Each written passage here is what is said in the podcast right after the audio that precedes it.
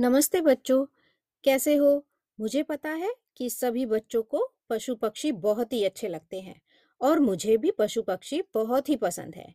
तो इस बार मैं आपको पक्षियों की कहानी सुनाने जा रही हूँ। कहानी का नाम है समझदार बूढ़ा पक्षी।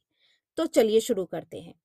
एक हरे भरे जंगल के अंदर एक विशाल पेड़ था। उस पेड़ पर बहुत सारे पक्षी रहते थे। उन पक्षियों में से एक पक्षी काफ़ी बूढ़ा हो चुका था। एक दिन उस बूढ़े पक्षी ने एक छोटी सी डाली ज़मीन से निकलते हुए देखी तो उसने अपने सारे मित्रों को समझाया कि हमें इस छोटी सी डाली को अभी उखाड़कर फेंक देना चाहिए। यह डाली अगर पेड़ के ऊपर तक चढ़ गई तो हमारे लिए बहुत मुश्किल हो सकती है।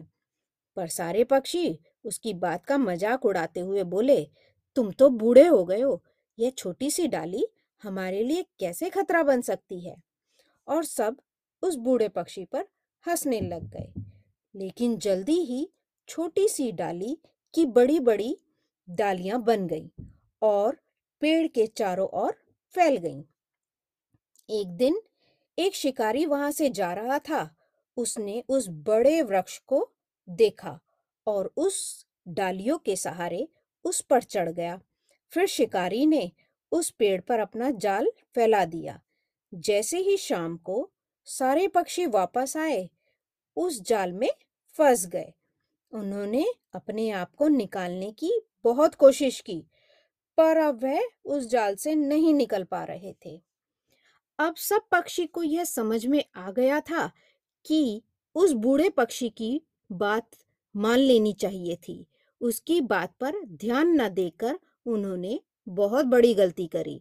तो सारे पक्षियों ने मिलकर उस बूढ़े पक्षी से माफ़ी मांगी और बोला कि हमने तुम्हारी बात ना मानकर बहुत बड़ी गलती की है, पर अब कुछ उपाय निकालो जिससे हम सबकी जान बच सके और अब हम तुम्हारी बात ज़रूर मानेंगे।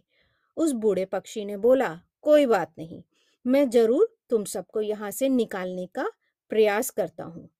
उसने एक योजना बनाई और सारे पक्षियों को बता दी। दूसरे दिन जब शिकारी लौटकर अपने जाल के पास वापस आया तो उसने देखा सारे पक्षी मरे पड़े हैं। वह एक एक करके उन्हें उठाता जाता और मरा समझकर ज़मीन पर फेंकता जाता। जैसे ही उसने आखिरी पक्षी को ज़मीन पर फेंका, सारे के सारे पक्षी फड़फड़ करके उड़ गए। उस बूढ़े पक्षी की योजना के अनुसार वह सारे पक्षी मरने का नाटक कर रहे थे।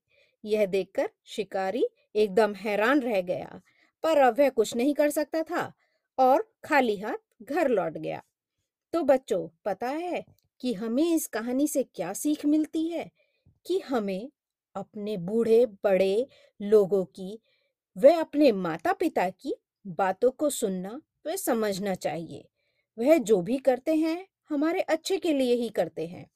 तो बच्चों, इस कहानी में कुछ मुश्किल शब्द भी हैं तो जिनको मैं इंग्लिश में बताना चाहती हूँ। जैसे, पक्षी या चिड़िया बर्ड्स डाली ब्रांच शिकारी हंटर जाल नेट बूढ़ा ओल्ड विशाल बिग पेड़ ट्री कोशिश ट्राई समझदार इंटेलिजेंट तो चलिए बच्चों, फिर मिलते हैं एक नई कहानी के साथ। नमस्ते।